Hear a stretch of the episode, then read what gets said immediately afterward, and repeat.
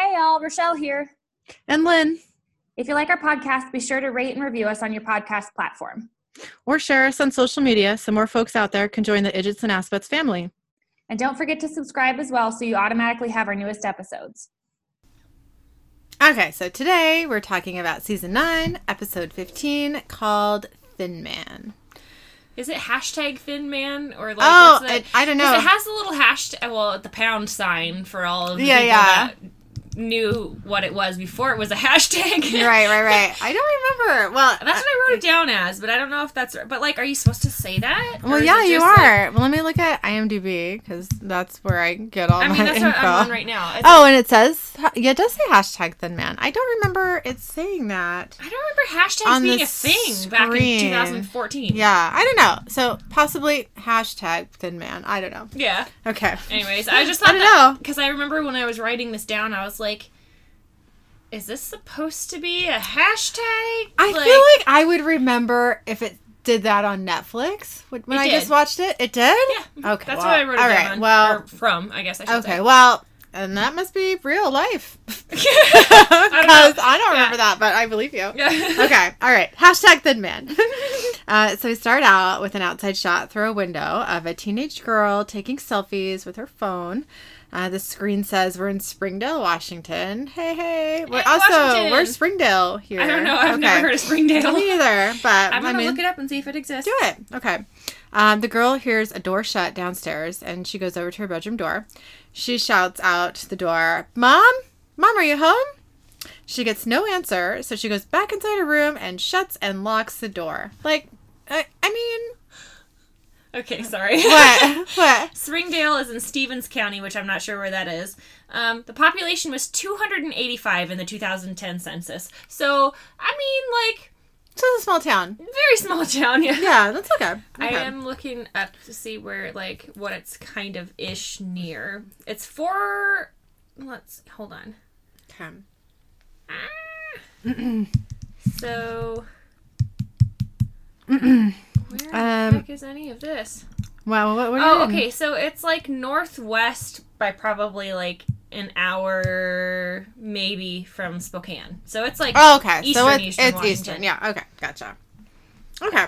anyway. Okay, so what I was gonna uh, voice concern over is the fact that she hears something downstairs, gets no response when she's like, "Mom, is that you?" And Mm-hmm. so she just like locks her bedroom door, and then that's it. Goes back to taking selfies. yeah, You know, like like if you think there's someone in your house, you should probably do something about it. figure you that know? shit out, or like Yeah. get out of your house, or Yeah. like Something. Anything. Anything, yeah, Literally okay. anything. yeah okay so uh so she locks her door she starts taking selfies again she pauses and scrolls through them on her phone but stops on some on a picture suddenly when uh, in the picture there is uh, a faceless figure in the background she freaks out and she total she totally no she slowly turns around and she sees um just as she sees the figure behind her the lights go out so she gasps and runs for the closet and shuts herself in.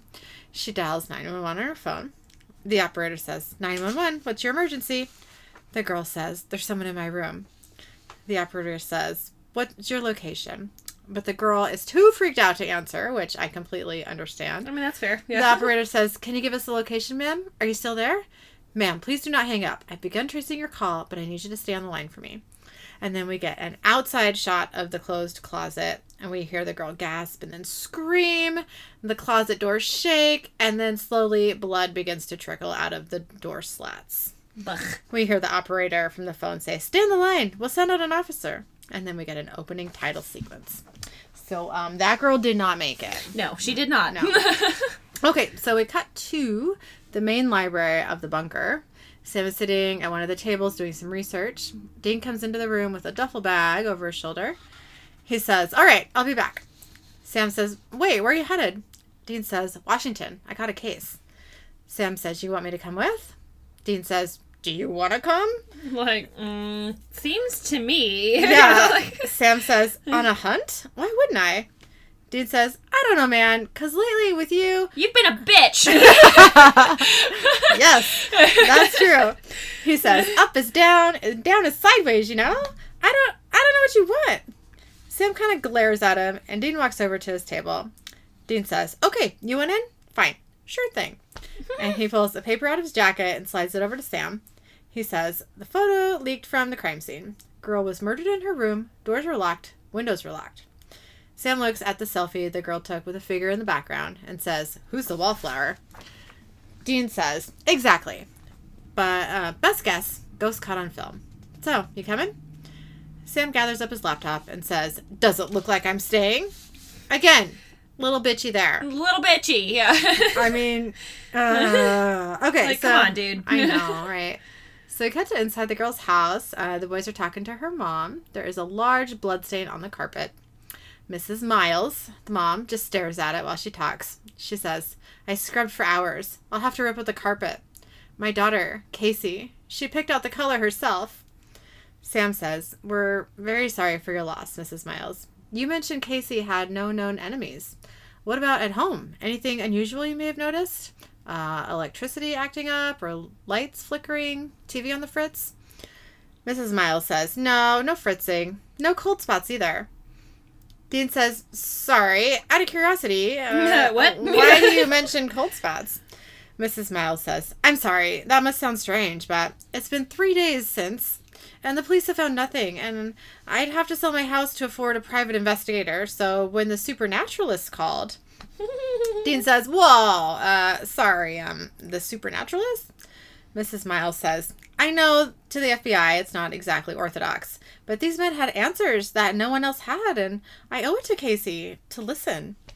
Sam says, now they they brought up cold spots in relation to and Mrs. Miles says, signs of the paranormal, I suppose. They're coming by today to take a look. Dean says, and did these supernaturalists give you a name? And then we cut to a shot of a large white van outside a diner. And on the side of the van, the name Ghostfacers written across it in large letters. We hear the theme to the Ghostfacers song play, which I don't remember except Ghosts, Ghostfacers. yeah. Which I Pretty just much, I yeah. love. I love everything about the Ghostfacers. uh, so the Winchesters walk up to the van. Dean is extremely annoyed. He says, "Son of a bitch." I hate these guys. So we cut to inside the diner. Ed Zeddmore and Harry Spangler sit at a booth. They are interneting on their phones. Ed says, Oh wow, look, we got two more followers. Harry is totally paying more attention to whatever is on his own phone. He says, Hmm. Ed says, Yeah, Harry, I think it's from that library interview we did. Harry says, Nice. Ed says, Hey pal. Harry says, Hmm. what? Ed says, What did Dana post? Harry turns his phone around to show Ed a picture of a girl. He says, No, it's just she she changed her profile pic. And it's cropped, but you can clearly see a guy's arm around her. And she's smiling like the Dickens. Ed says, Yeah, uh, it could be a platonic arm that's touching her. and just at that moment, Sam and Dean slide into the booth with them. Uh, their faces are super annoyed, and the ghost facers are as well. Everyone is not happy to see everyone else. They're quite peeved, actually. Yep. Um, Harry very sarcastically says, Ah, the Winchesters, yay. Ed says, Says nobody. Harry says, Ever. Dude says, All right, shut up and listen. This is how it's going to go. You two clowns are going to get into that mystery machine outside, and you're going to leave town, or I'm going to put holes in your knees. Very to the point. I mean, like, Yeah, okay. he's sick and tired of dealing with them, so, Right. like, I get it, you know, Yeah. but it's just kind of like, bro. So Ed and Harry roll their eyes, and the waiter walks up. And the waiter says, "Can I get you guys anything? Something?" Uh, Dean says, "Uh, we're ready for the bill." Uh, the diner boss named Trey calls over to the waiter. Hey, there's still crud on this plate. Now hit the sinks and do it right. The waiter says, "Sorry, Trey." Uh, Harry says to Sam and Dean, uh, first of all, you guys don't scare us. Ed says, not at all. Harry lifts up his shirt to reveal a gun in his waistband, which not a good place to keep it, but I know, like, you're gonna shoot something important if you're Yeah, not careful. you You, know, are. like, also, at the very least, you're gonna pinch your skin. You know, like- Yeah. Harry says, "Say hola to my little pistola." Dean says, "Am I supposed to be impressed with that treasure trail or the lady gun you're hiding in your uh, pants there?" Harry says, uh, both. Look, Like, duh. whether you like it or not, we are handling the situation. Ed says, Yep. Dean says, Really? Ed says, Mm hmm. Dean says, Because I see a couple of fame whores who are pointing their camera at a mom who just lost her kid. Ed says, Guys, we are investigators and we have every right. Dean says, No. No, you don't. You know why? Because you're just going to get in our way. Sam says, Or you're going to get someone else killed. Dean says, That's right. So you can either walk out of here or crawl. Up to you. He's like, I've had enough. I know. I've had enough to hear with you guys. Harry says, Oh my god, Menudo. Will you guys relax? We know what we're doing. Ed says, Yep.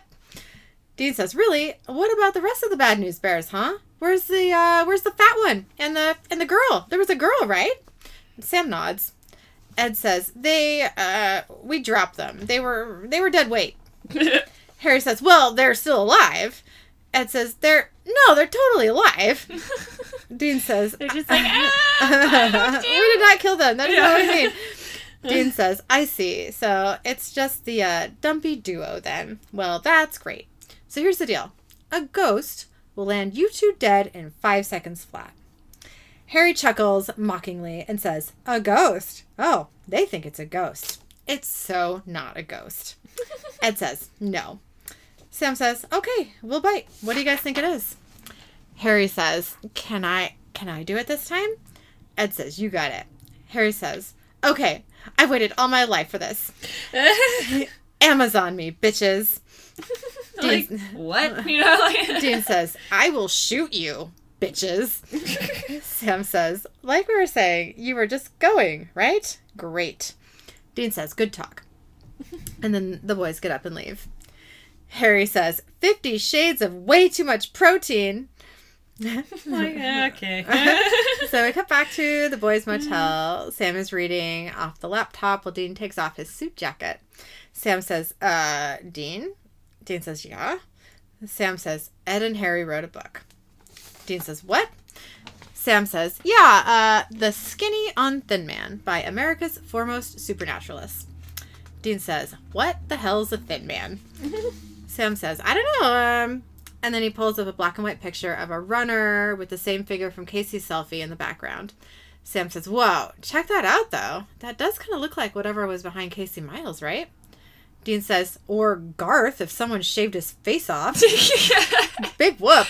I mean, It's not very kind. it's not Well, okay. kind, but it's fair. Okay, you know, like- Sam says, Here we go. Uh, Thin Man, an urban legend started on the World Wide Web, lurks in the background of his victims' lives until he's ready to kill them.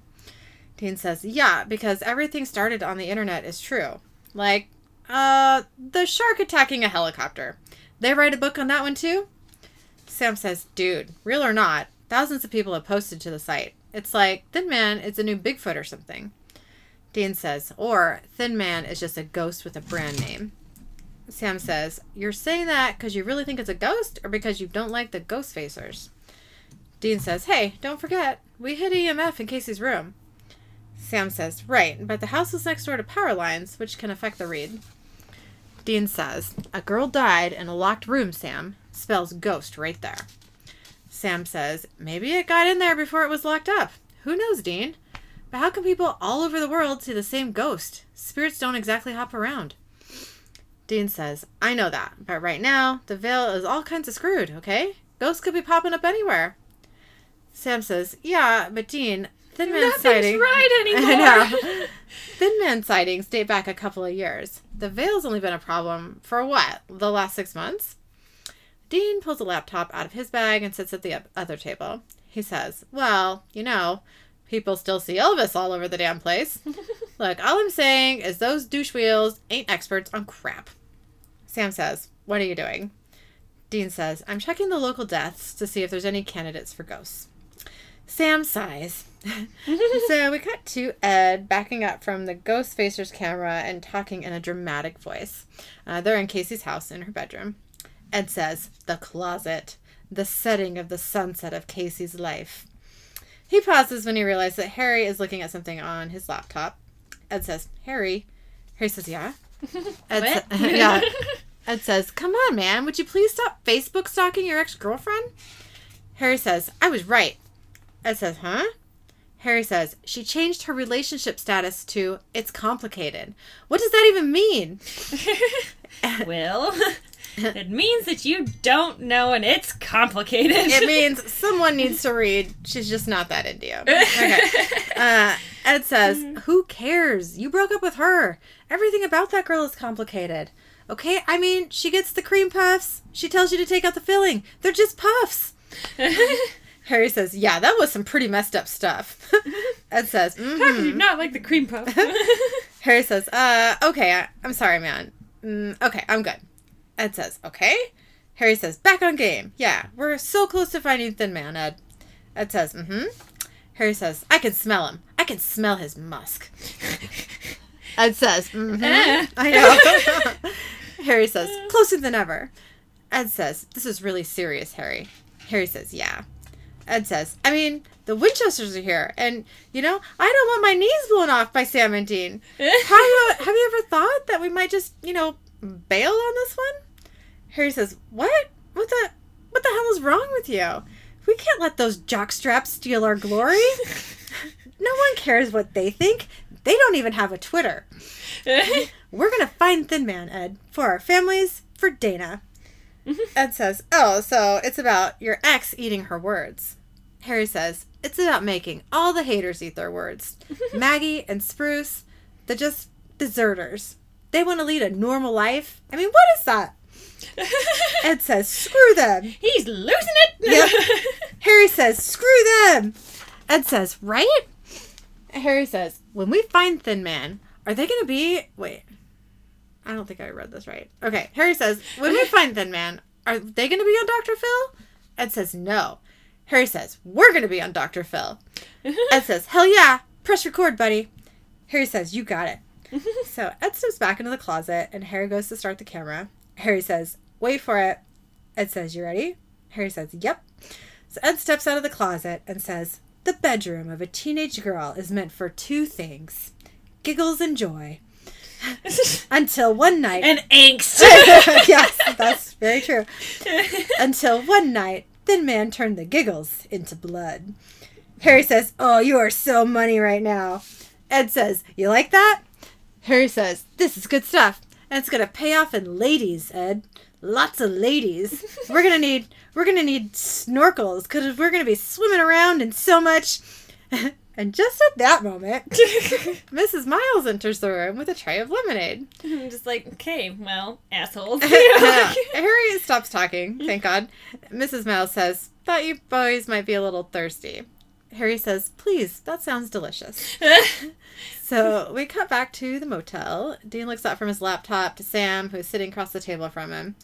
Dean says, Okay, all right. Over the past six months, there have been three unnatural deaths in Springdale, none of them connected to Casey Miles, and none of them violent. Sam says, Okay, that's not exactly a recipe for a vengeful spirit. There have been a bunch of unexplained deaths pinned on Thin Man. Uh, a Vic dies, and then a couple weeks later, a photo pops up of the Vic with a Thin Man photobombing. Dean says, So, Thin Man's stalking folks. Sam says, According to the lore. Dean says, According to the idiots, how come none of these Vics pinged our radar? so bitter. I know, right? Sam says, I'm pretty sure the mysterious deaths can be chalked up to non supernatural causes. That, and honestly, most of these photos look pretty fake. Dean says, Even Casey's? Sam says, Except Casey's. Katie's, Katie's? Casey's photo wasn't doctored.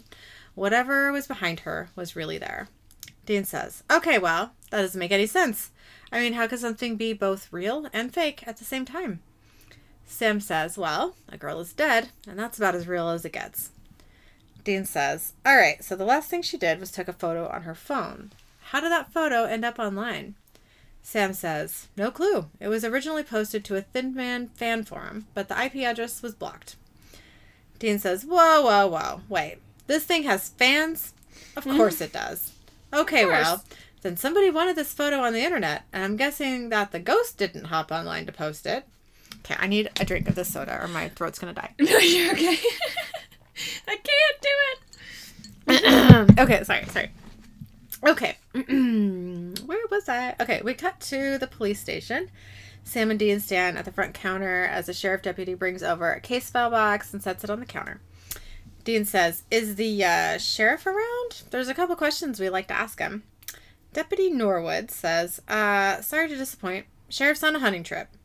But, uh, We've heard that line. I know, before. that made me go like, Ooh, okay. Uh, he says, But I appreciate you agents being here. I could use all the help I can get. Sam picks up Casey's phone in, a, in an in an evidence bag and says, Wait a second, was this cracked when you found it? Deputy Norwood says, Yeah, man, maybe she dropped it? 911 call went dead at 11.59. Dean says, Wait, what time was the photo posted? Sam says, Around 2 a.m. Dean says, But the coroner has the death at midnight. How could she have posted the photo from her phone? That That's impossible. Deputy Norwood says, Or supernatural. Dean says, Not "What?" you too. Dean says, What? Sam says, Why would you say that? Deputy Norwood says, A couple of fellows came by uh, asking questions about the girl's death, suggested they might be able to help. They uh, gave me a book they wrote about, uh, Dean says, Thin Man. Deputy Norwood says, Yeah, just, uh, but Dean turns around and walks away. He's like, I can't right now. Yep. Deputy Norwood points after Dean and says, Not a fan? So we cut to Trey, who was the diner waiter. No, he wasn't the waiter. He was the owner, right? Who was like yelling at the waiter. So, Think so? yeah, Trey's like the manager or whatever. Yeah. Uh, so he's finishing up work at the diner after it's closed. He's working at the counter when he hears a knock or some sound ishness like that. Something happening. He hears a sound. He goes to the window to investigate, but doesn't see anyone. He goes back to the counter and opens up the security link on his computer. He scans a couple of camera feeds, but sees nothing. He then gets to a shot of the parking lot, and there is a brief flash of a head walking by. Then Trey flips to the security shot of himself at the counter, and he can see the thin man standing behind him. He No turn- thanks. No, no. He turns around, and the thin man slashes out and cuts his throat. He died. He totally died. Okay, so we cut to the next morning with the boys arriving at the diner, which is now a crime scene. The ghost facers are also there, uh, doing a recording of Trey's dead body.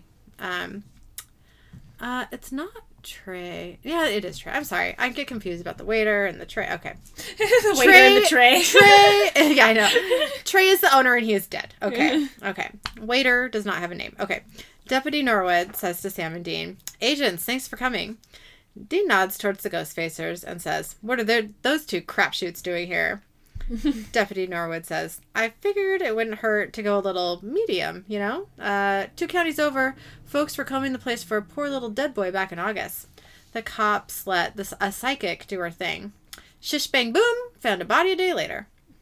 Dean says, Uh huh, excuse me. Sam says, Excuse me while I throw up. Yep. Sam says, "Is there any uh, security cam footage?" Deputy Norwood says, "Uh, yeah, just uh, uh, but we, as viewers, follow Dean, who walks over to the ghost facers and slaps Harry's butt. Dean says, "Hey," and says, "Ah." Harry says, "Ah." Dean says, "I thought I told you to beat it." Harry says, "Oh well, what are you gonna do? You gonna out me, agent?" Dean says, "Okay, look, playing paparazzi at a crime scene. Who does that help but yourselves?" Harry says, "The bloggers, Dean, the believers, everyone who needs just a little proof to know that Thin Man is out there." Dean says, "Wait, so you're saying there's a lot of folks online that are pretty diehard about this thing?" Harry says, "Oh yeah." Ed says, "Oh yeah, uh huh." Dean says, you betcha. Right? yeah. Dean says, You throw the right Tibetan symbol into the mix. You dumbasses ever think the Thin Man comes to life as a tulpa? Ed says, Because thousands of people can agree that Thin Man is any one thing, the lore changes blog to blog. He's not a tulpa. Dean says, Okay, alright, alright, right here, right now, cut the crap. Do either of you actually know what Thin Man is? Ed very sarcastically says, No, we just play Supernaturalists on TV. Harry says, We have no idea what we're doing. Of course we do. Ed says, Thin Man is part man, part tree. Harry says, Some people believe that he emerged from the nightmare of an autistic boy. it's like what? You know, like, Dean, how do you? How did you come across that? You know, no, that's ridiculous. Dean rolls his eyes and says, All right, so you have no idea. Deputy Norwood says, Fellas, you want to see this? So Dean, Ed, and Harry walk over to where Sam has been viewing security tapes with the deputy. Sam says, All right, check it out. And he replays the security footage showing the thin man stabbing Trey. Ed says, Whoa. Harry says, Whoa. Dean says, All right, so how did he jump from the parking lot to the diner? The doors were locked. Deputy Norwood says, The footage shows Trey locked them 10 minutes before. Harry says, Locked, not locked, it doesn't matter. Everyone knows Thin Man can teleport. of course. Just why wouldn't you know Yeah. that? Ed says, I didn't even get a blip on my EMF. Dean says, So, maybe it's not a ghost. Deputy Norwood says, You feds believers now? Ed says, Okay, uh, we're gonna go. Uh, good work, Deputy mm, Agent. Let's go, let's go, man. so Ed and Harry leave in a rush. Dean motions to the tapes and says, See it again.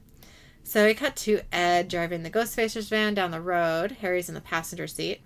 Harry says, Holy wow! Someone posted the diner footage of Thin Man in the comments section of our blog.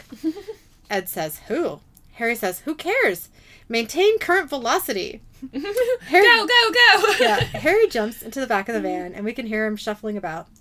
Ed says, Hey, why are you putting on your ninja outfit? Harry says, I'm not going to wait for someone else to die. I'm going to find Thin Man tonight. Mm-hmm. Ed says, Where? Harry says, The woods, obvi. Mm-hmm. Ed says, Uh, that's kind of general. Harry says, Well, the lore says that Thin Man hangs out by trees, and the woods is where trees hang out. Two kills in town, local woods is the best bet. Ed says, Two people are dead.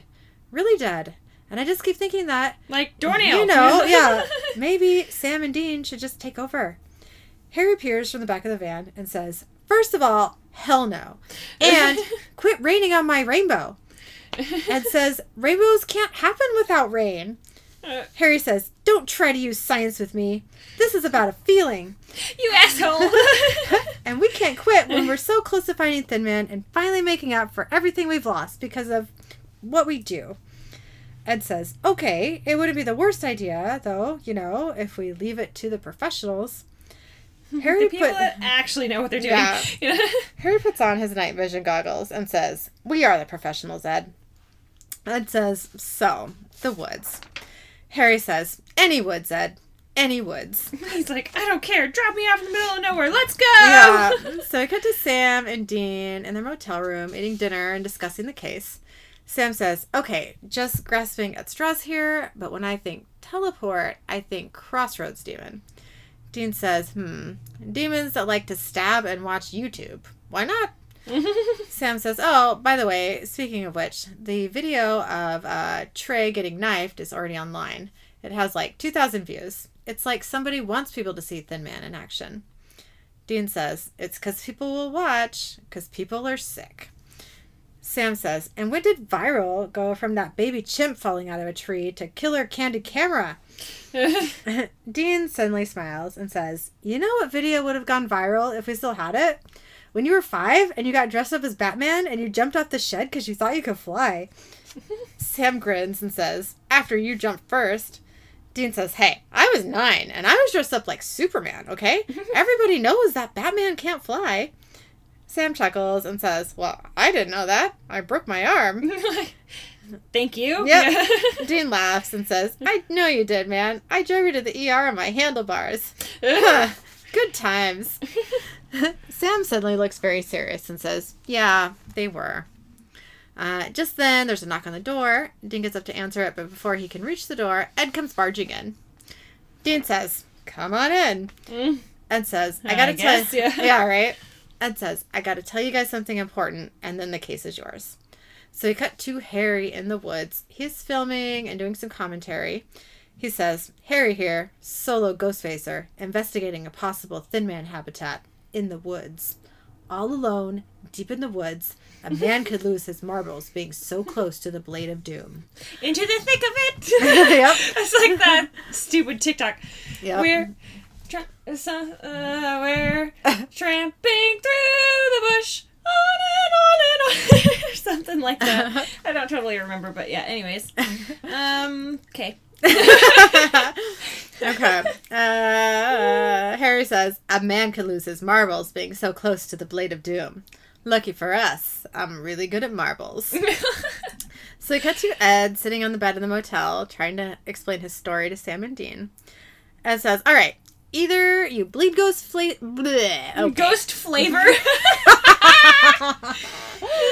okay. Either you bleed ghost facers red or you don't.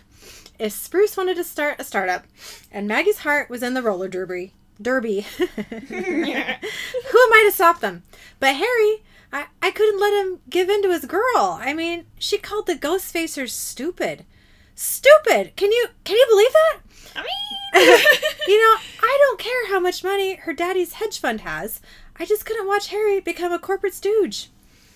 Dean says, Okay, this all sounds like sad times at Bitchmont High. What does this have to do with the case? Ed says, Harry was going to leave, so I needed to give him a reason to stay. I. I made up Thin Man. Sam and Dean stare at Ed, totally shocked.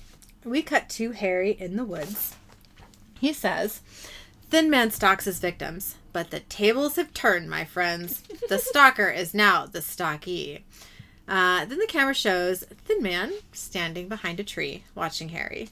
oops. Uh, I know. So cut back to the motel. Dean says, So you're saying that this crap is actually crap. Ed says, One old photo of a butler, a lot of Photoshop later, and I posted on one of those horror forums under Anonymous, and it blew up. Yeah. I only faked one case for us, and then we're packing up to go home when somebody posted a sighting of Thin Man. So we went after it, and that's how the Thin Man became a crowdsourced legend. Look, we were at the front of it. It felt like something it was so awesome to have a following. And Harry, he was just so into it. Sam says, Ed, you have to tell him. Ed says, You don't get it. We were the Thin Man guys. Without the Thin Man, we're just guys. We're just puffs. Dean says, What? Sam says, What? Ed says, If I tell Harry, he's going to leave the Ghost Facers. Sam says, Listen, if you don't tell him, he's going to leave anyway. Trust me here. Secrets ruin relationships. Dean shoots. an- Dean. Dean, yeah, Dean shoots an uncomfortable glance at Sam. Ed says, "Okay, well, I'll just tell him when the time is right." Dean says, "Time's right now, Chief." Ed says, "Well, he's he's not here. He's uh he's out in the woods uh searching for Thin Man." Sam says, "Okay, because Thin Man or whatever the hell this thing is has killed two people and now Harry is in the woods alone." Ed says, "Well, actually, it's more like wood, because I dropped him off by some trees behind a grocery store. Guys, come on, he's gonna be fine, guys." So Sam and Dean, followed by Ed, rush out the door. Uh, we cut to Harry. He comes across a pile of sticks on the ground. Harry says, "All right, what we have here is a. Uh, well, it looks like it looks like a formation of sticks in the shape of a pile. Could have been left here for us by Thin Man. no kidding. Yeah. In the shape of a pile. Yeah, he uh, Mm. he walks a, a couple feet away and then he hears a noise. He says, "What was that? Oh, oh my god! Oh my god! Oh my god! We're not alone." He turns around at another sound, but then he turns back to the sticks, which are now in disarray. Uh, uh, as Harry turns the camera on himself, we see the Thin Man is now standing behind him. Harry leaps out of the way, but is still slashed across the ribs by the Thin Man's knife. Ow. Yeah. Harry takes off running for the parking lot, clutching at his bleeding side. He reaches the parking lot and is almost run over by the Impala driving up. Sam, Dean, and Ed jump out, and Harry almost faints, but Sam and Dean catch him in time. So we cut to some time later.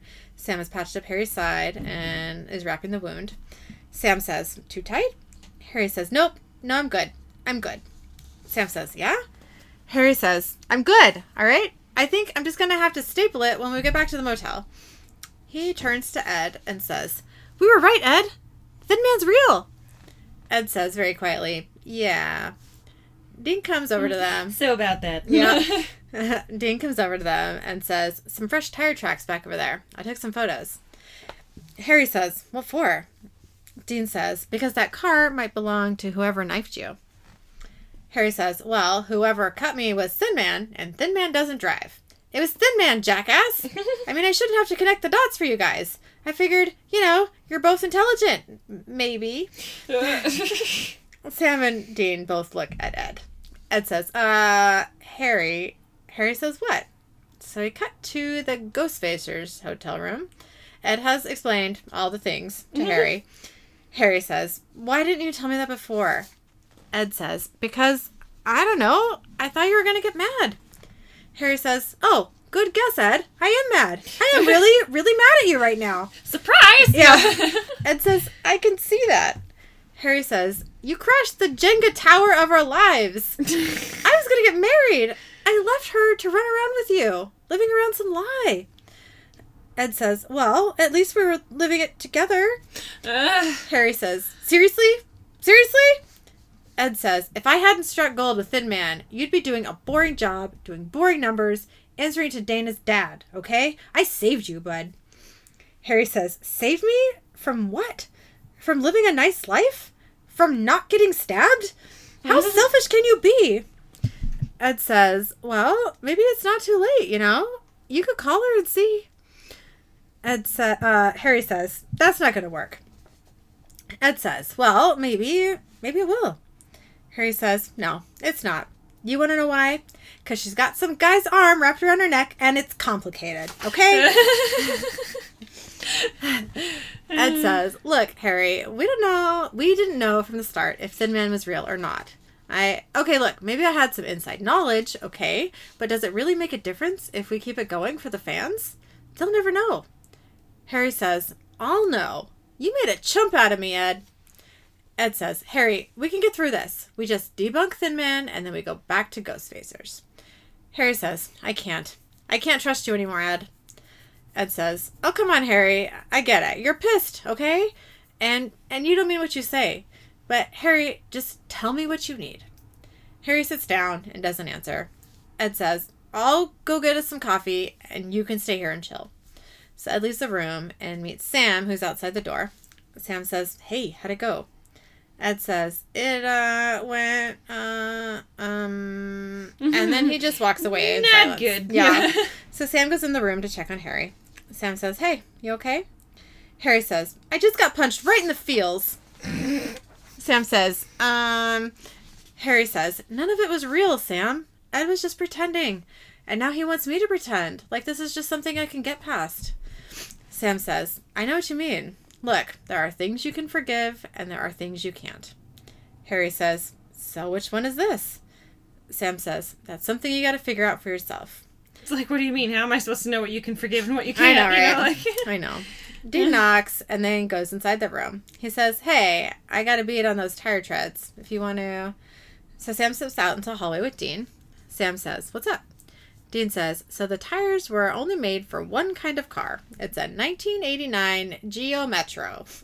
Mm-hmm. Town this small, there's only one registered here. Deputy says it belongs to a guy named Roger who works night security down at the mill on the north side of town. Sam says, So, this thing teleported, but it has a job and a car. What are we dealing with? Dean says, Let's go find out. So, Ed, who is kind of lurking in the hallway getting coffee from one of those terrible coffee machines, uh, he overhears the conversation and goes to tell Harry. Uh, Harry says, So, Sam and Dean caught something and they're going to clean up your mess. Ed says, You're right. It is my mess. I should be the one out there cleaning it up. Harry says, You just make it worse. Oh, what? You were fine leaving Sam and Dean before. Why not now? Ed says, I don't want to be a jellyfish spine anymore, Harry. Harry says, Jellyfish don't have spines. Ed says, you Exactly. idiot! I know. Ed says, Exactly. Before the heartache, before the lies we be- before the lies, we set out to help people, all right? Harry says, Yeah, mostly. Ed says, So there's no reason not to get out there and do what we mostly set out to do. Mm-hmm. Harry, I can make this right for the both of us. Harry says, We can make it right. Ed says, You, you mean you want to come with me? So we cut to Sam and Dean pulling up to the mill, and they see that Deputy Norwood is already there. Dean says to him, I thought we said my partner and I would take care of this. Deputy Norwood says, Look, guys, my boss is AWOL. We don't have a warrant. My ass is on the line if this thing goes sideways. Dean says, All right, just stay back. So Sam goes to pick the lock on the mill, the mill door. Rah, rah, rah. Yeah, close enough. I know. the butt realizes that it is already unlocked. So Sam and Dean draw their guns and go inside. But before they can do anything, Deputy Norwood tasers them from behind and they drop to the ground. Punk. Deputy Norwood says, Always wanted to use these things. Mhm. so we cut to a short time later. Dean is handcuffed to a chair in front of a like woodsy themed tapestry hanging from the ceiling. Sam is handcuffed to a pillar off to the side. Deputy Norwood is humming uh, very annoyingly as he goes around and setting up lights and a camera. Dean says, So, you're a thin man, huh? That would make sense if it didn't look like you just ate a fat camp. Deputy Jeez. Norwood continues to hum without answering. Dean says, Oh God, Sam, make him stop. Sam says, Hey, so what's the deal? What are you, Norwood? You a demon? I mean, how'd you teleport back at the diner? Deputy Norwood says, Team effort. And then Thin Man walks around the corner, and Sam and Dean stare at him. Thin Man then lifts his hands and removes his mask, and we see that is the waiter from the diner who has a real name, and his name is Roger. He's a real person. Yes. Dean says, so there was no teleporting, just a couple of douchebags doing the scream thing. Sam says, wait, I know who you are. You're the busboy from the diner. So what, you just wanted to kill your boss? Roger says, Trey was a dick. He was mean to me. I know. He made me clean some dishes. Okay, so like, Huh? uh, Oh my god, sorry about that noise. that's not how you deal with every person that makes you mad. You know, like that's just not what you do. That is not what you do. Nice. Dean says, and what about Casey? What did she do? Roger said, says, she wouldn't go out with me, so I set her up with someone else. My knife. I mean, clearly the next logical step again. Yep. w- doesn't go out with you, murder. You Right? I know. Deputy Norwood says, good one, Raj. Uh, Dean notices another dead body laying off to the side and says, I see the sheriff didn't make it out of town.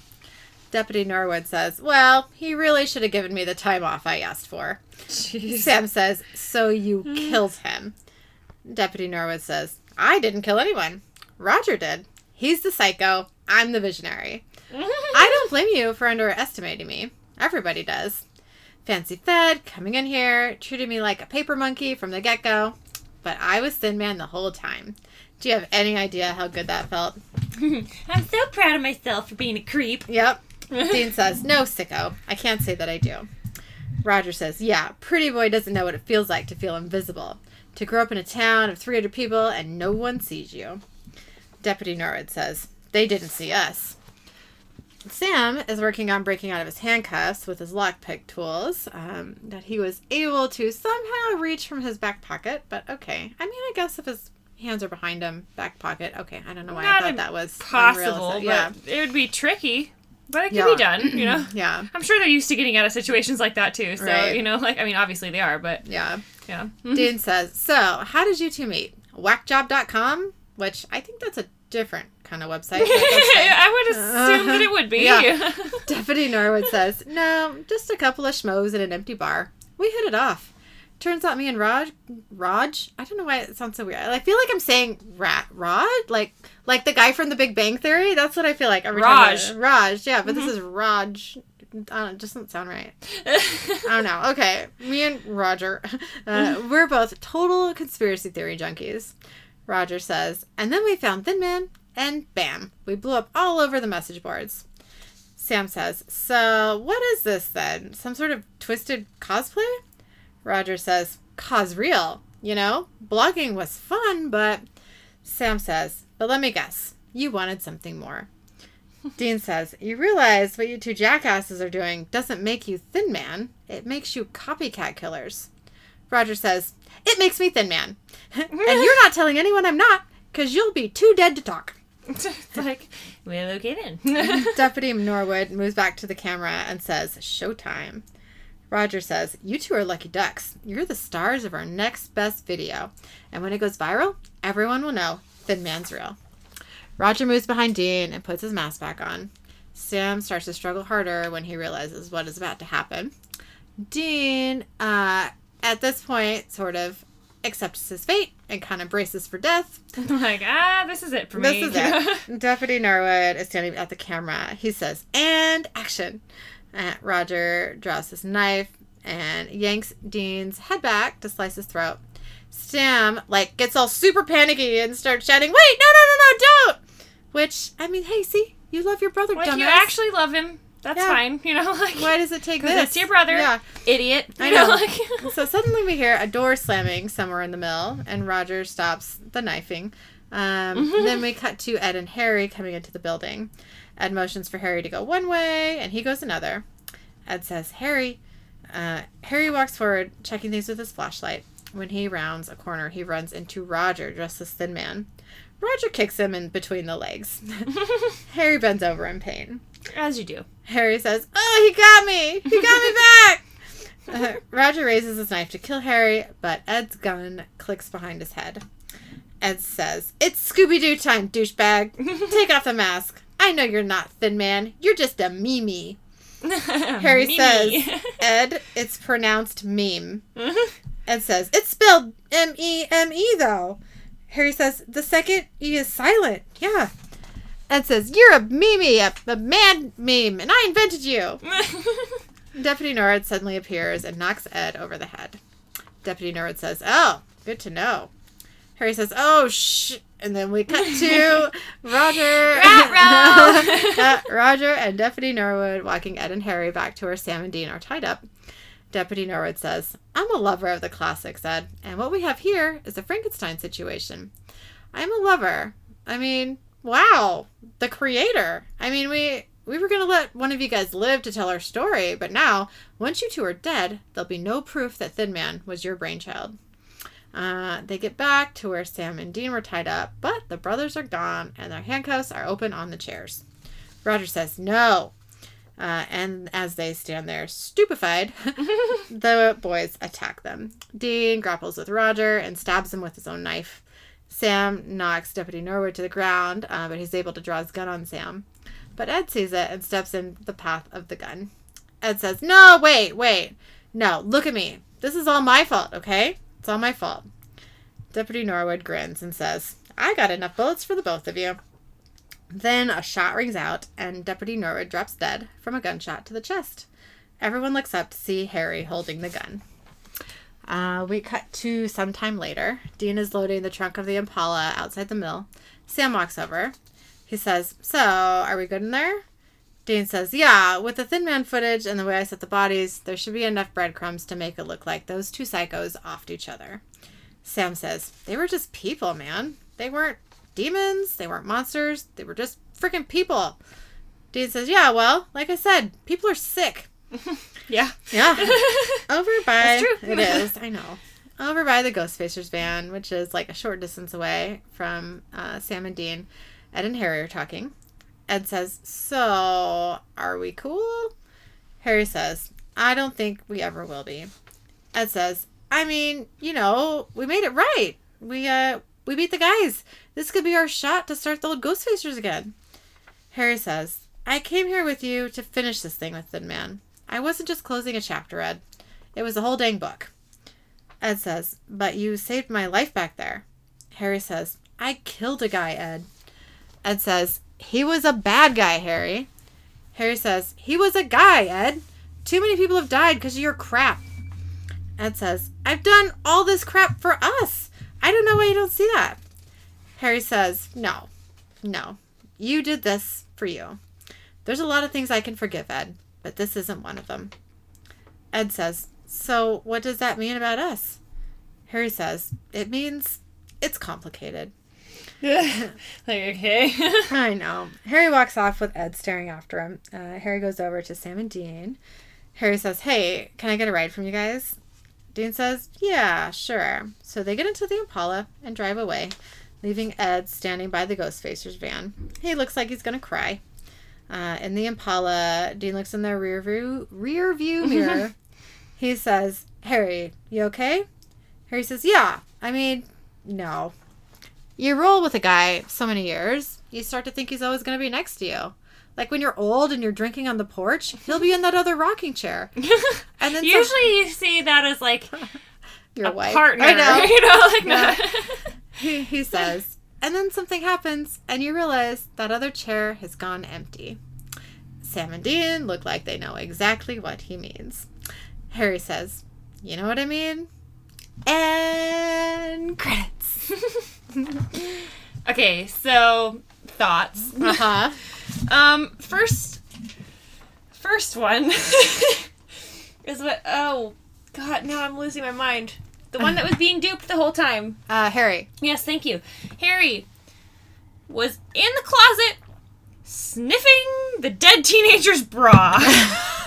Did I not write that? you didn't write how that. would how would I not write that? I don't know, but like I I'm sorry that I denied you guys that information. That's like- unlike me. went into the closet to like start filming or something, or was talking to Ed. I don't really know, and like Found just, a bra like, there was a bra on a hanger that he just like pulled out and started sniffing it. Like, Oh my god. Dude, you know, not okay. Like, first of all, like, not okay ever. not okay ever. Also, but, like, like, this girl died in there. Uh, mm, don't like- sniff dead girl bras. Yeah. Don't sniff bras. I know. Uh, like, no, you need, like, if you feel like you need to sniff a bra, you ask for permission. yeah, like, hey. Can I borrow this from you? I don't know how you would ask for permission for that, but like, whatever. Anyway, Gross. Okay. so yeah, that that that was that. I had to talk about that. I understand. I'm surprised I missed that or didn't write that. I don't know what happened there. Sorry. Um, the other thing is, so, um, the Thin Man, like his face. You watched the Pir- all the Pirates of the Caribbean movies, right? No. mm, Have you seen the one with the Kraken in it? No. Okay, so for the people that have watched that, there's a scene where like they find the wreckage of a ship that had been like taken down by the Kraken or whatever, mm-hmm. and like they like some guy had like got his face sucked off Oh, yeah? by like the Kraken, and it kind of reminded me of that, you know, like just like the twisted skin situation. Yeah, you know, it like- reminded me a little bit, like not completely. Uh, so there's um a a monster Mm-hmm. in Doctor Who um called the Silence. I mean, it's an alien, obviously, but it, it it's very complicated what they are. But Yeah. but the way they look, um, Mm-hmm. it's sort of like this. I mean, they have like actual facial features, which are kind of like alien skull like, Mm-hmm. um, but just like just like their presence and the way they stand and like their long thinness. yeah. It reminded me of the silence a little bit. So Yeah. that's what I was thinking more Okay. of. But yeah, I mean, like it was for me. It was just the face thing. It Yeah. like a full body. It was just like a sailor who had gotten his face sucked off by the kraken, but like the face kind of looked similar. So yeah, yeah. that was that.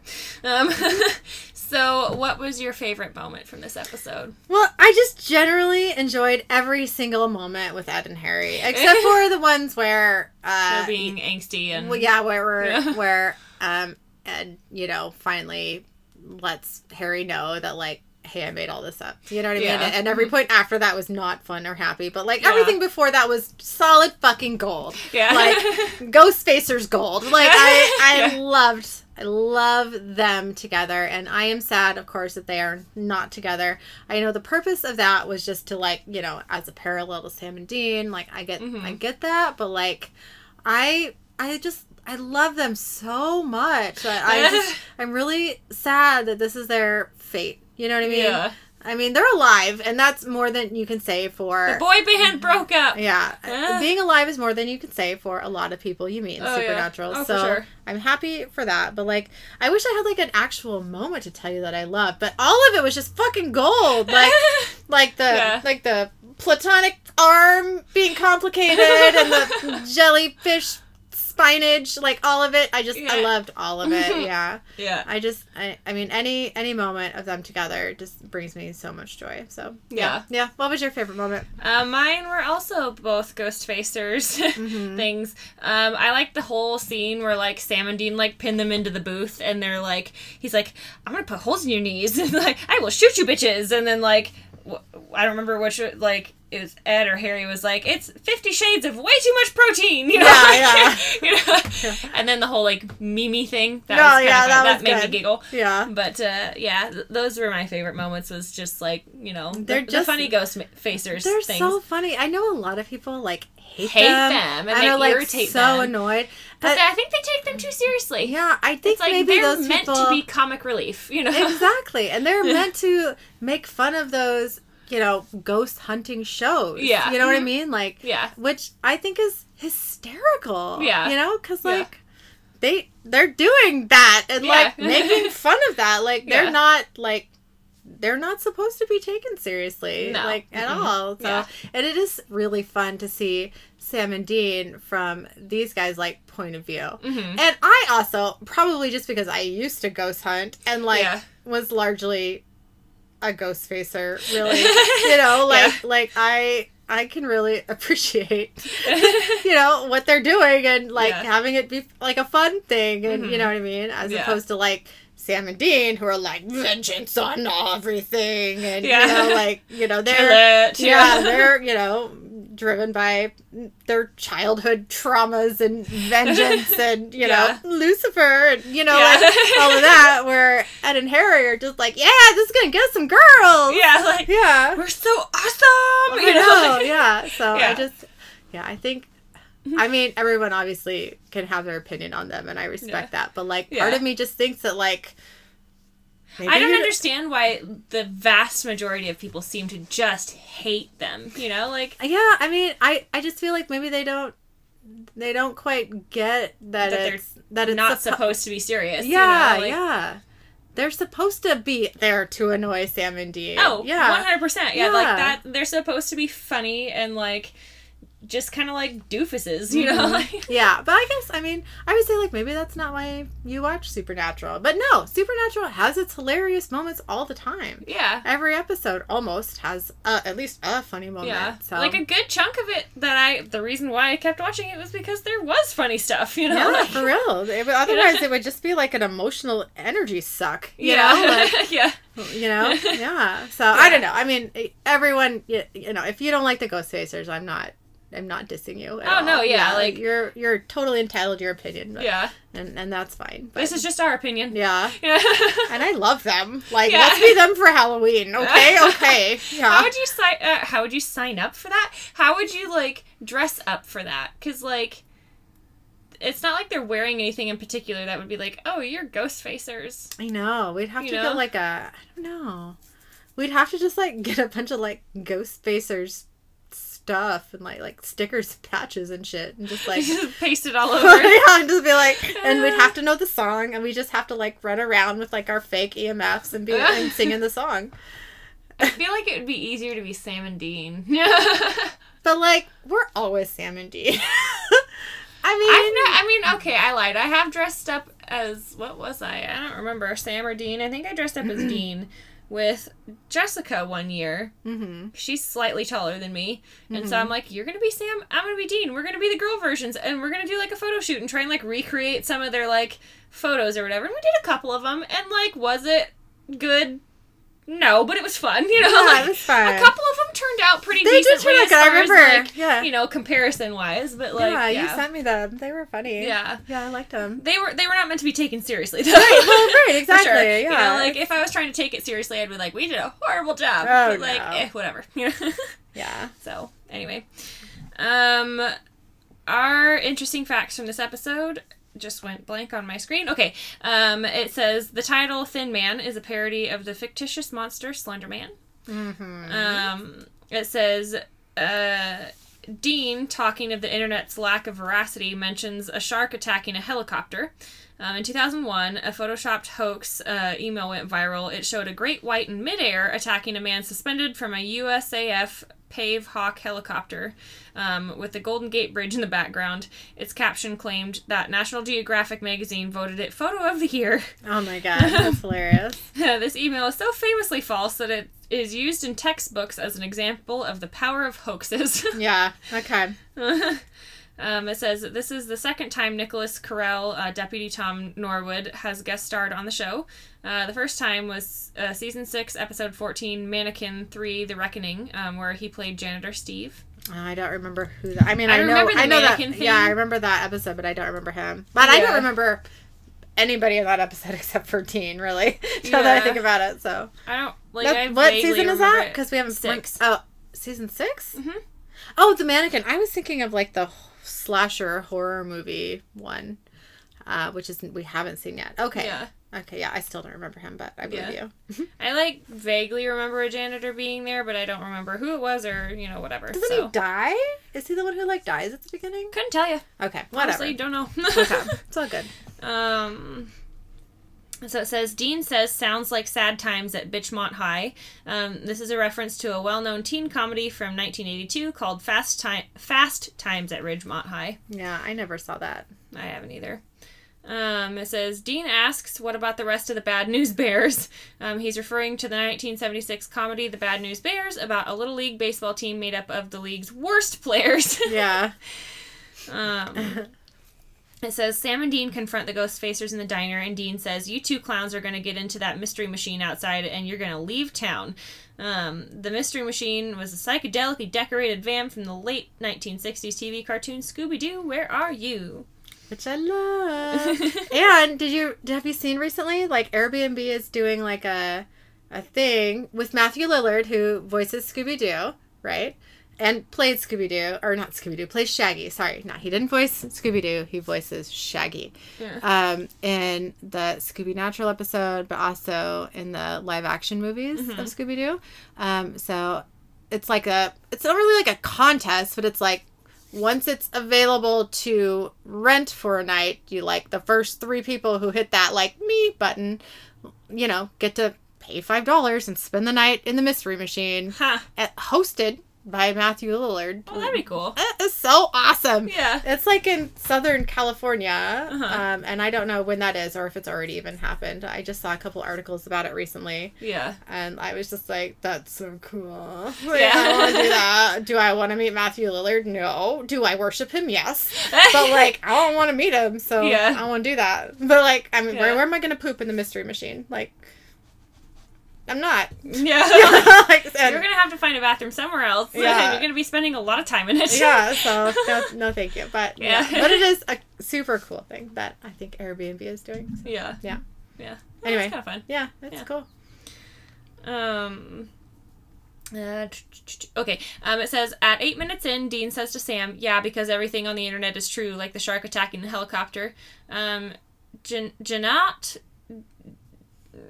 Jeanette, I'm guessing maybe Swark, Okay. mm, who directed this episode, also directed Jaws 2, uh, which contained a scene of the shark attacking a helicopter. Uh-huh. Hel- hel- helicopter.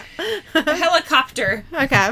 Um, it says this is the third episode in the series where the villains are human. Uh, the first was Benders, which was season one, episode fifteen, and the second was Family Remains, which is which was season four, episode eleven. All right. So this is the last one. hmm Everything from here on out, I think it's monsters. not people. Um, well, it just says it's the third. It Oh, doesn't say maybe it's there's the last, more. but I, don't. I can't remember anymore. I don't honest. remember. But Doesn't mean that's not Yeah. the case, but I have no idea. Yeah. Okay.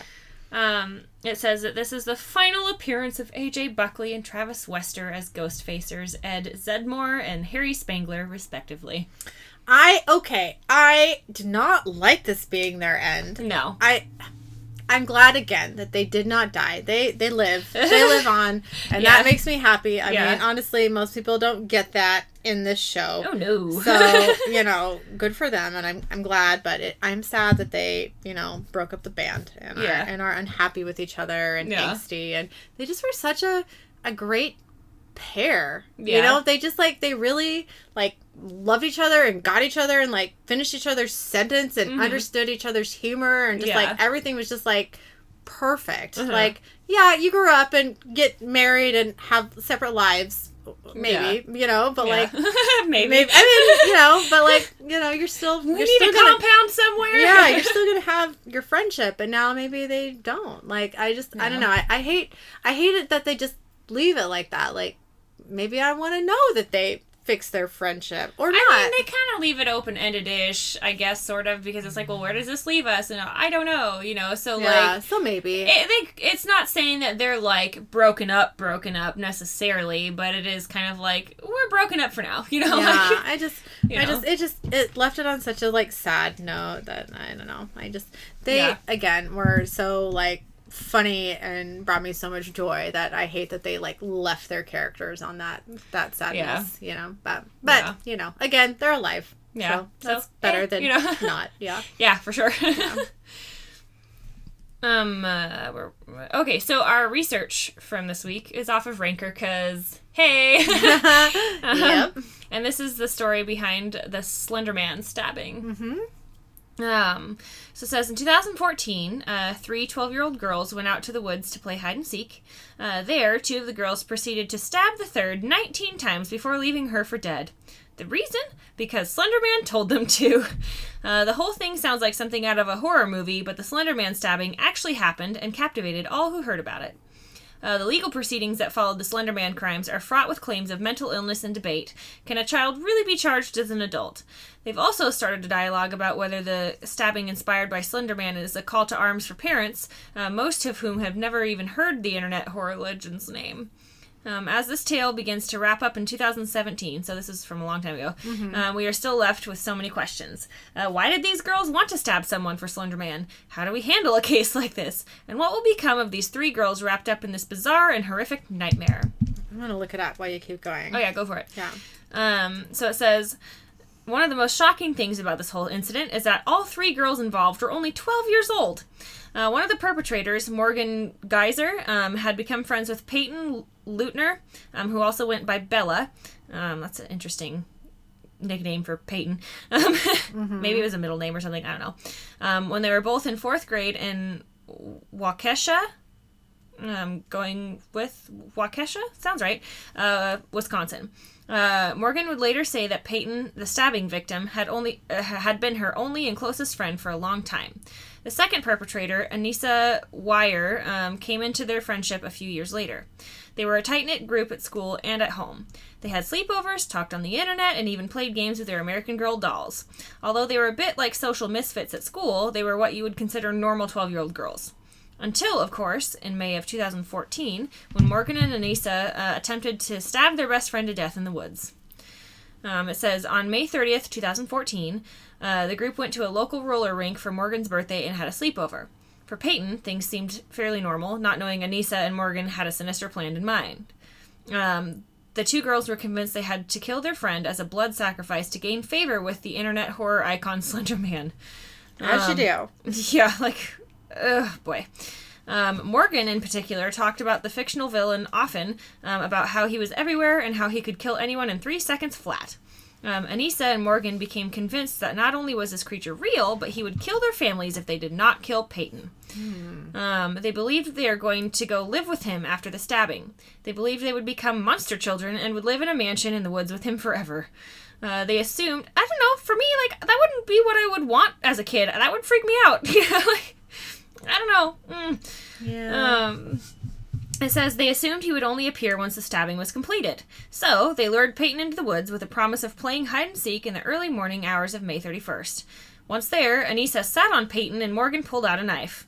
The two briefly argued about who was going to do the killing, and Anissa finally told Morgan to go ballistic, and the birthday girl started plunging the knife into her friend over and over again, whispering, I'm sorry, in her ear as she did. In all, Peyton was stabbed 19 times. That's pretty crazy. I'm look, Yeah. the whole thing is crazy, but Oh, yeah. like 19 times is crazy. Yeah, like That's interesting. yeah. Yeah, like there that's like you're either very very angry or like I don't even know. Yeah, like Yeah. I, I can't like attempt to understand that. Um, it says although May 31st ended up being the actual day that the pair of girls tried to kill Peyton, it was not their original intent. The pair had started planning the stabbing months before, but didn't make a set plan. Um, then, when Morgan planned her birthday party, the duo formulated their attack. They decided to tape her mouth shut, then cut her neck with the knife. Um, then they would cover her with a blanket and at, and um. Oh wait, no. Okay, they put two ands in the sentences in a row, and it just like freaked me out. And I couldn't like Okay. get past it. I was like, "What's going on?" Okay, then they would cover her with a blanket and leave while people thought she was still sleeping. Um, but after they started feeling anxious about the plan because there was no way to clean, they instead planned to kill her the next day. Uh, they went to a park and decided to kill Peyton in the bathroom where there was a drain. When Anissa and Morgan tried to grab her, however, she fought them off and the two stopped. Uh, neither wanted to actually be the one to do the stabbing, and they couldn't decide who would do it. They struggled when Morgan, and then when Morgan panicked, the brief altercation was over. Um, they apologized to their friend for fighting, and the three made up before going out for their fateful game of hide and seek. Um, when they went back to playing, Anissa and Morgan cornered Peyton again, and this time they successfully hurt her. It says, despite being 12, Peyton wasn't going to go down easily. As she was being stabbed, she screamed uh, she hated the girls, that she trusted them, and that she would never forgive them. Uh, the girls told her they were going to get help, but instead left her there to die. Rather than wait around, Peyton began to crawl. Unable to stand, she crawled little by little through the woods and made it to a road, despite having stab wounds in her arms, legs, and torso. Uh, she, w- uh, she was then found by a bicyclist who called 911.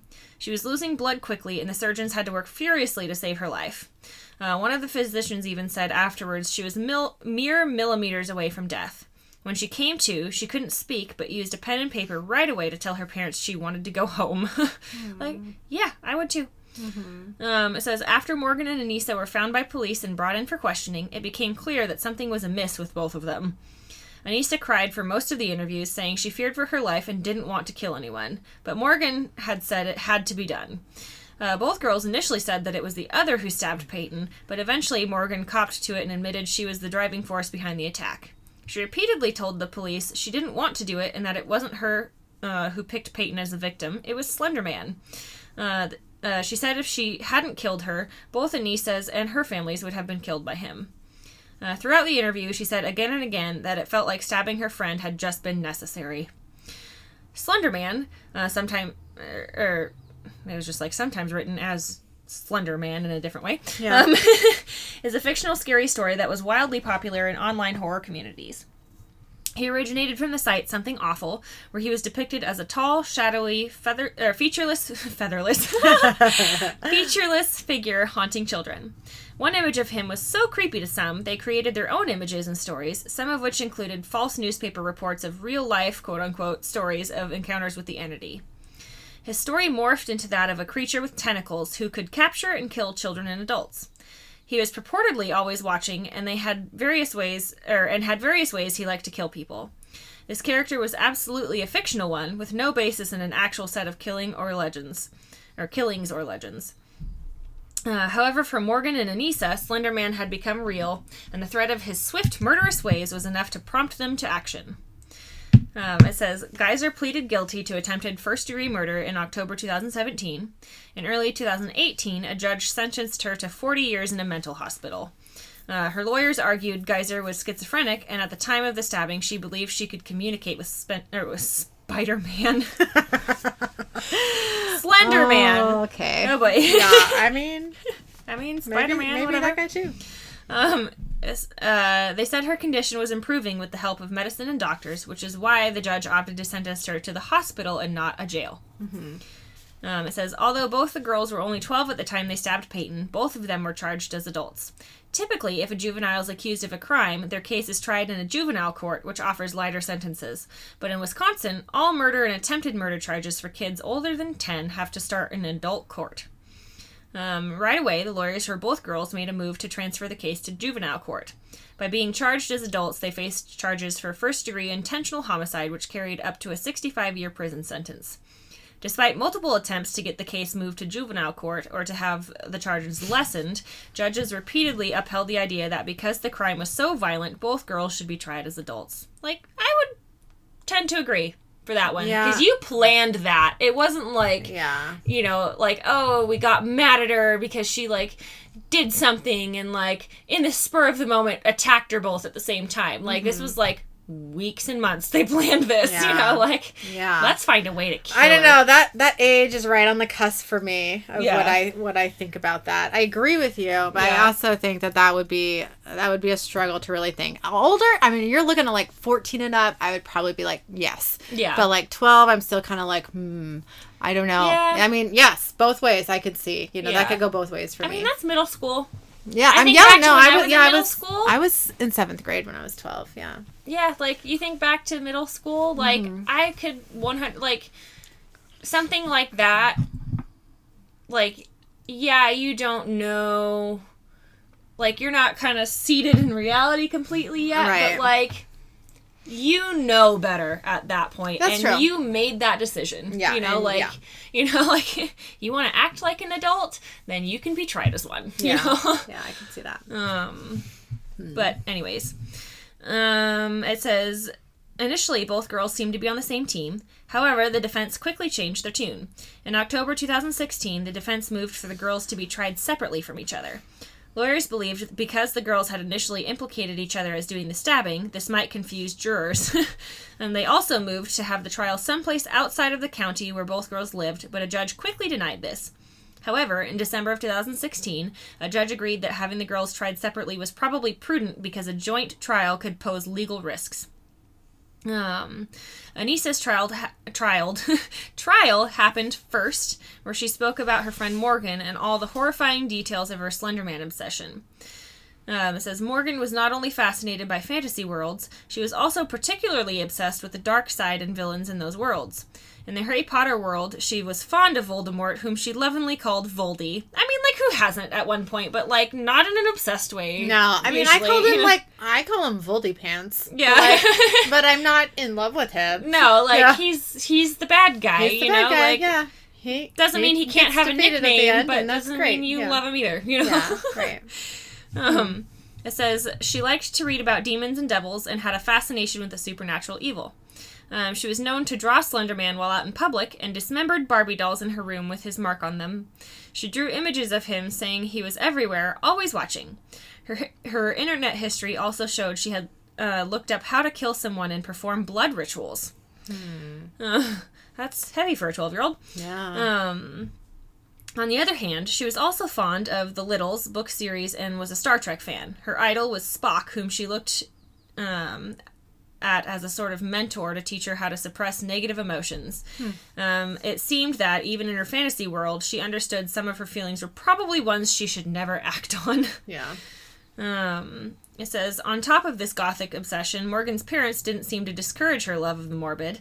Uh, they bought her clothing with skeletons and dark symbols on them, and her father seemed amused when she drew Slenderman on napkins in restaurants. Uh, they seemed to know about her love for the morose, but didn't think anything of it. All teens and preteens go through weird phases, right?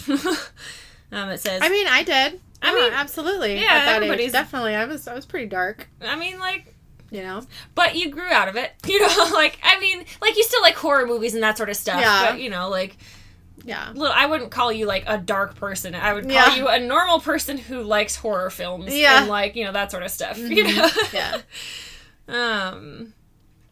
Where was I? Right. Okay. Um. Of course, her parents were, weren't exactly haters of the gothic life themselves. Life. Lives, life themselves. Uh, their Facebook pages reveal imagery from dark metal as well as fairies and contain references to gothic source material. Which, I mean, whatever. That's People like what they like. That's Yeah. not weird. Okay. Um, Morgan's father, in particular, posed uh, posted images of skulls and skeletons, and his email contained the words "I love evil." um, again, it's an email. Who cares? Yeah. Um, all this being said, there are many teens and parents who immerse themselves into gothic style, metal, and morbid imagery without ever stabbing a friend or losing track of reality. Exactly. Um, exactly. it says Morgan and Anissa's parents certainly didn't encourage them to go out and try and kill their friend. Uh, so, what made Morgan and Anissa decide this was necessary? Um, a huge part of this case is that both Morgan and, and Anissa claim they have uh, a mental illness. In 2014, Morgan was found unfit to stand trial, and psychologists at the mental health institute she was sent to found she had serious mental illness. Um, they found she had early onset schizophrenia and a oppositional defiant disorder, um, which affected her at the time of the crime as well as afterwards. Uh, while being interviewed about her illness, she said she still felt Slenderman wanted her to kill, and she would kill for him again if instructed to do so. Um, specialists said that without treatment, she would remain dangerous. There is some debate she may have been faking her mental illness, but multiple psychologists said that this was unlikely. Uh, later that same year, uh, a judge found she and Anissa were both competent to stand trial, and the court proceeded. In February 2018, Morgan was sentenced to 40 years in a mental health facility.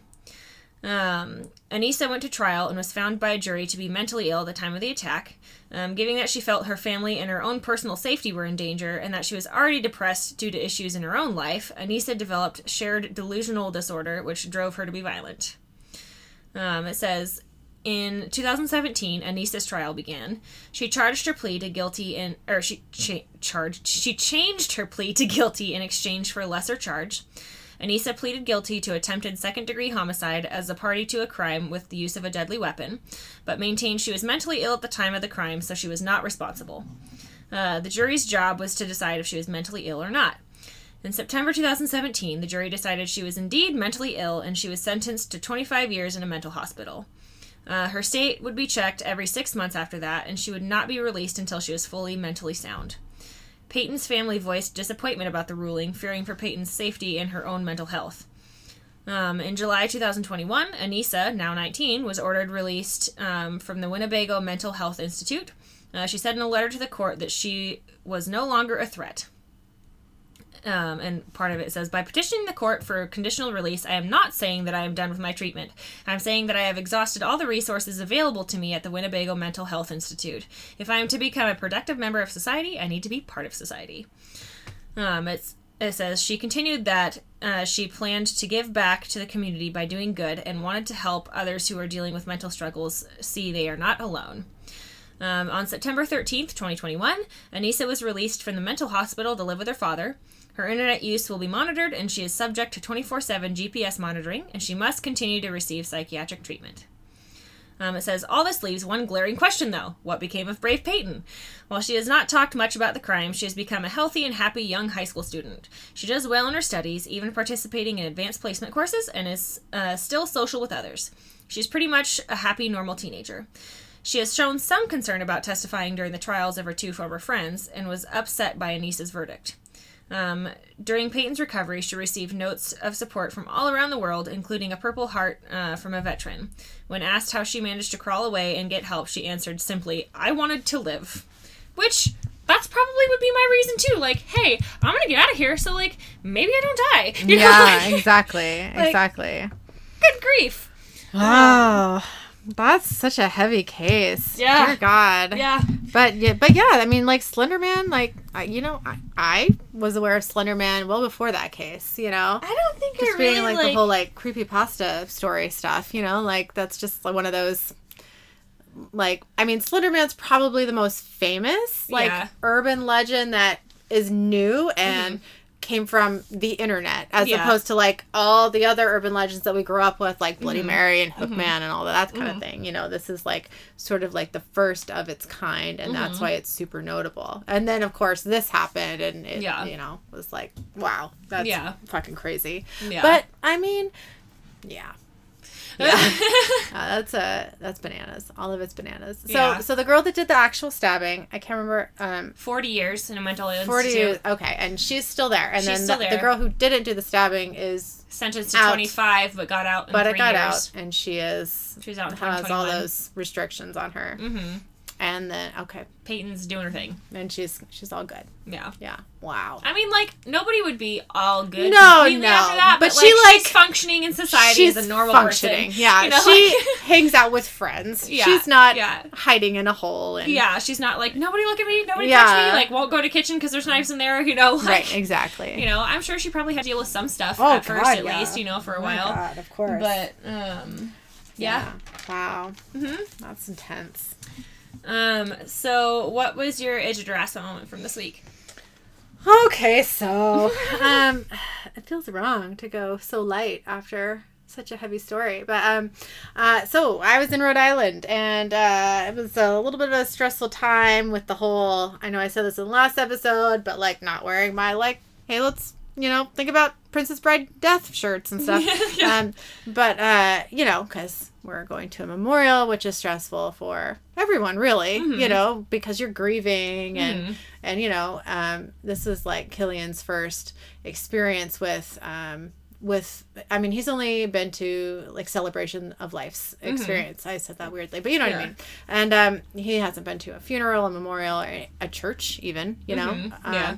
uh, i can't remember if he's been to he's been to a military graveyard which Mhm. looks a lot different than Yeah. you know the older graveyards and stuff Mhm. so you know all of it was new for him so you know there was a lot of stress you know trying to make sure he knew what he was gonna you know what was gonna happen you know just trying to kind of prepare him for that and you know just all everything around that and you know eric was you know of course very sad about his grandpa and you know and all of that and then you know his parents are are hosting us while Mhm. gr- trying to grieve and deal with grandpa's estate and everything it was just everyone was just a little stressed while Yeah. being perfectly pleasant and polite. You know, Yeah. that was just kind of like, you knew everyone was was a stressed. situation. Yeah, Yeah. everyone, everyone is just stressed in that kind of situation. That's not weird. Mhm. So, um, I, um, I'm not really sure how this happened, but like maybe a, a day after the memorial, um, my face turned into uh, hot, burny, itchy fire.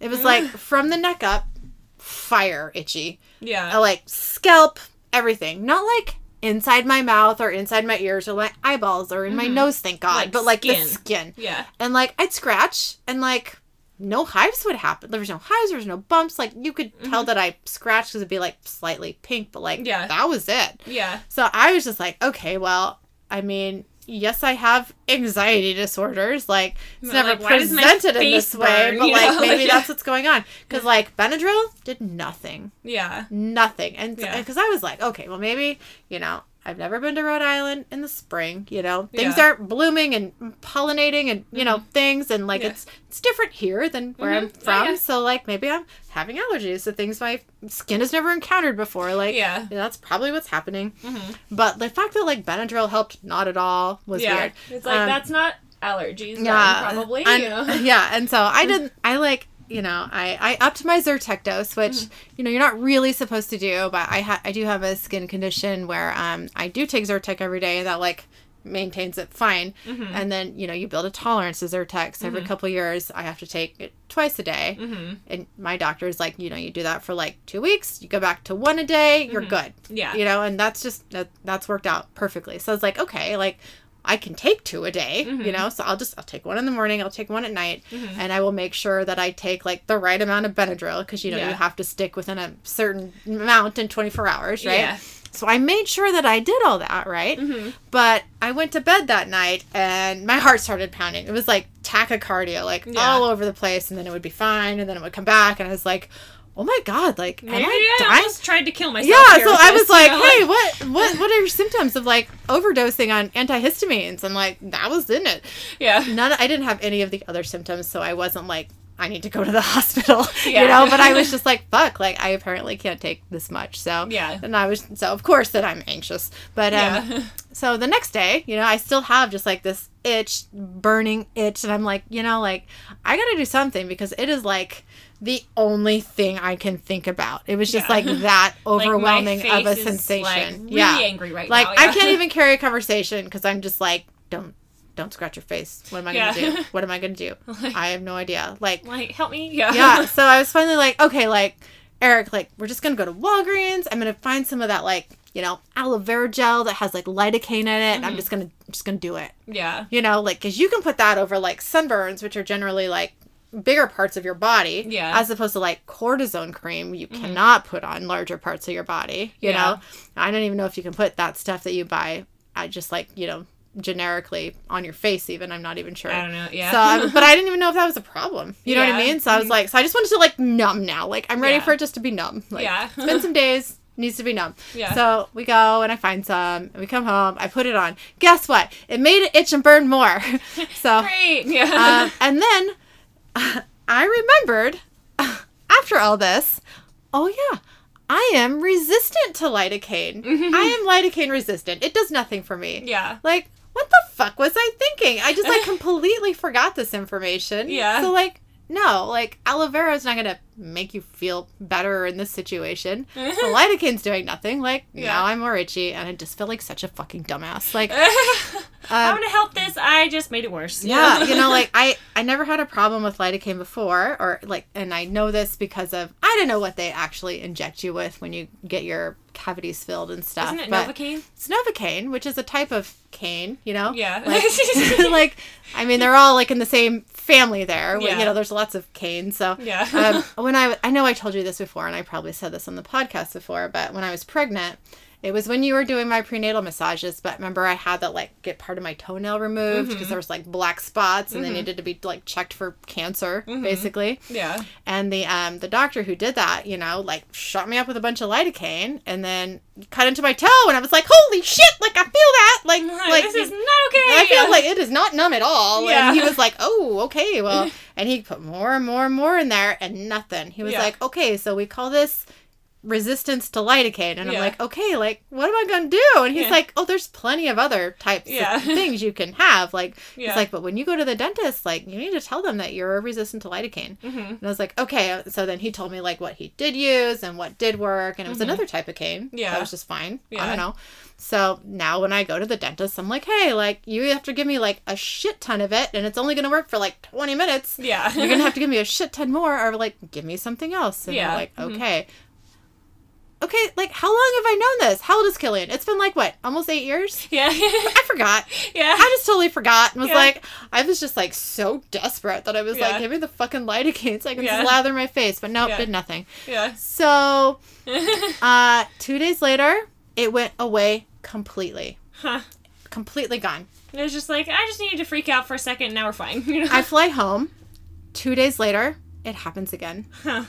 it didn't happen for as long. It was just like 48 hours as opposed to like the three days or whatever it happened in mm-hmm. Rhode Island. But like, Yeah. what the fuck, man? what is it? Like, clearly, I mean, I want to be like, I'm having an allergy, but like Benadryl would help that. You would think. That sounds like It's gotta be anxiety, right? yeah. What the fuck, sort of- body? Like, like- can you stop with the fucking with me? Like, I get it. Some sort of other reaction to something. But too. what? Like, not, what? I mean, just I don't know. Like you think it, if it was like an allergy thing, it wouldn't just be like from the neck up. You know what I mean? yeah. it would affect other places or i don't know i, I really don't know I honestly couldn't tell you. yeah like it just it doesn't make sense especially coming back that it happened again and then went away Yeah. again like And you're in a completely different environment now and Right. less stressed out. You know.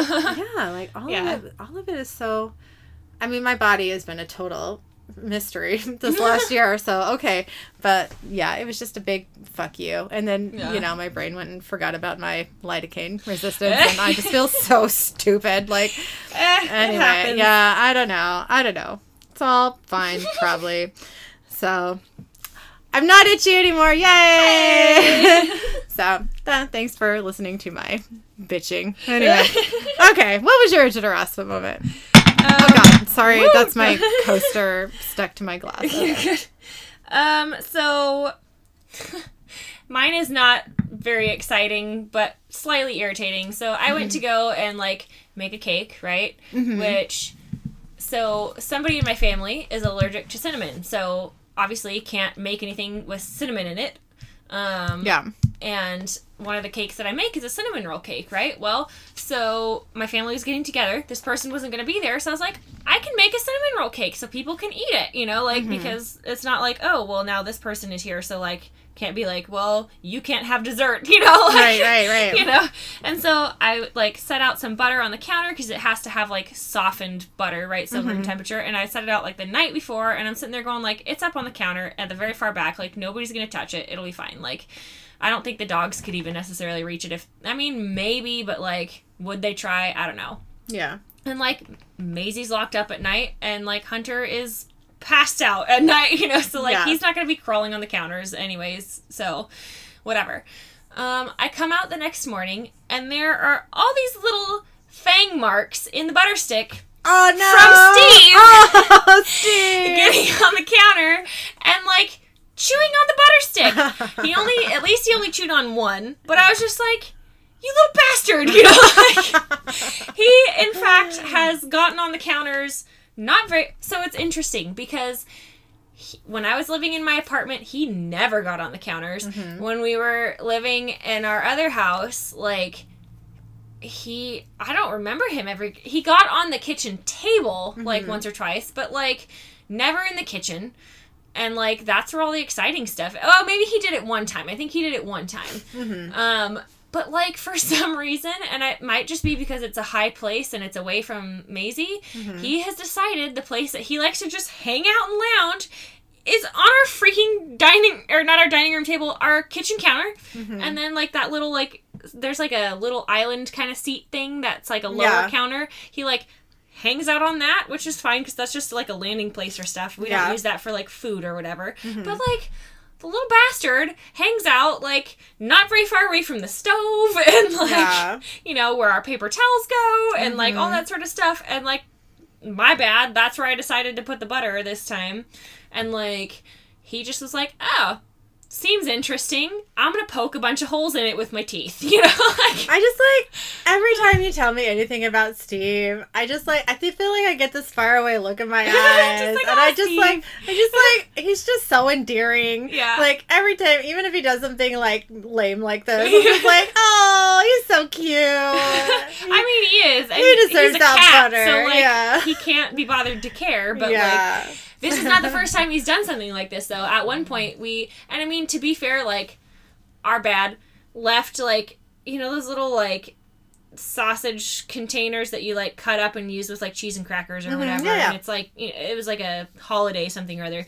Like there's a couple little pieces of sausage that got left on the counter and like he got up there and like tore into it you know? Yeah, and like we know it was him because it had a bunch of little teeth marks in it again and Mm-hmm. was like ripped apart and like part of it was eaten and like also kind of like half chewed on and mangled and Yeah. like if it was the dog it would be gone you know like, yeah, right. like they wouldn't have just like chewed on it and eaten half of a little piece of sausage you know Mm-hmm. but yeah so this is not the first time he's done that but like a stick of butter you know like come on dude yeah, yeah. So, I love that cat. that was vaguely frustrating, but you know, it is what it is. I love him too, but it was just like he he doesn't usually act up and do stupid stuff like that, but like the butter was too much for him to resist apparently. I get it. Everyone has their moments with butter. You Yeah. know? I get it. I get it. At least he didn't like, you know, rub it all over his fur. You know what I mean? He wasn't yeah. like rolling in it or Yeah, something. Yeah. that's that's a win. I and he probably like didn't like the texture of the wax paper that surrounds Oh, yeah. it and like kind of bit into it a little bit and was like,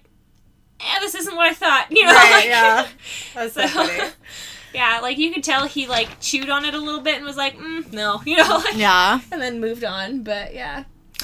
Anyway, Little little cute ass butt. he's a little ass butt, but he is very cute. Yeah. I love that cat. Me too. Well, thanks for listening to us and our shenanigans. You can email us at idiotsandaspectspodcast at gmail.com. The word and is filled out. You can also find us on Facebook and Instagram under Idiots and Aspects, a supernatural podcast. Make sure to rate and review. I almost did it. Okay. Make sure to rate and review us on iTunes and send us your Idget and Aspect moments for a chance to hear your story on our podcast. Thanks again. Thank you.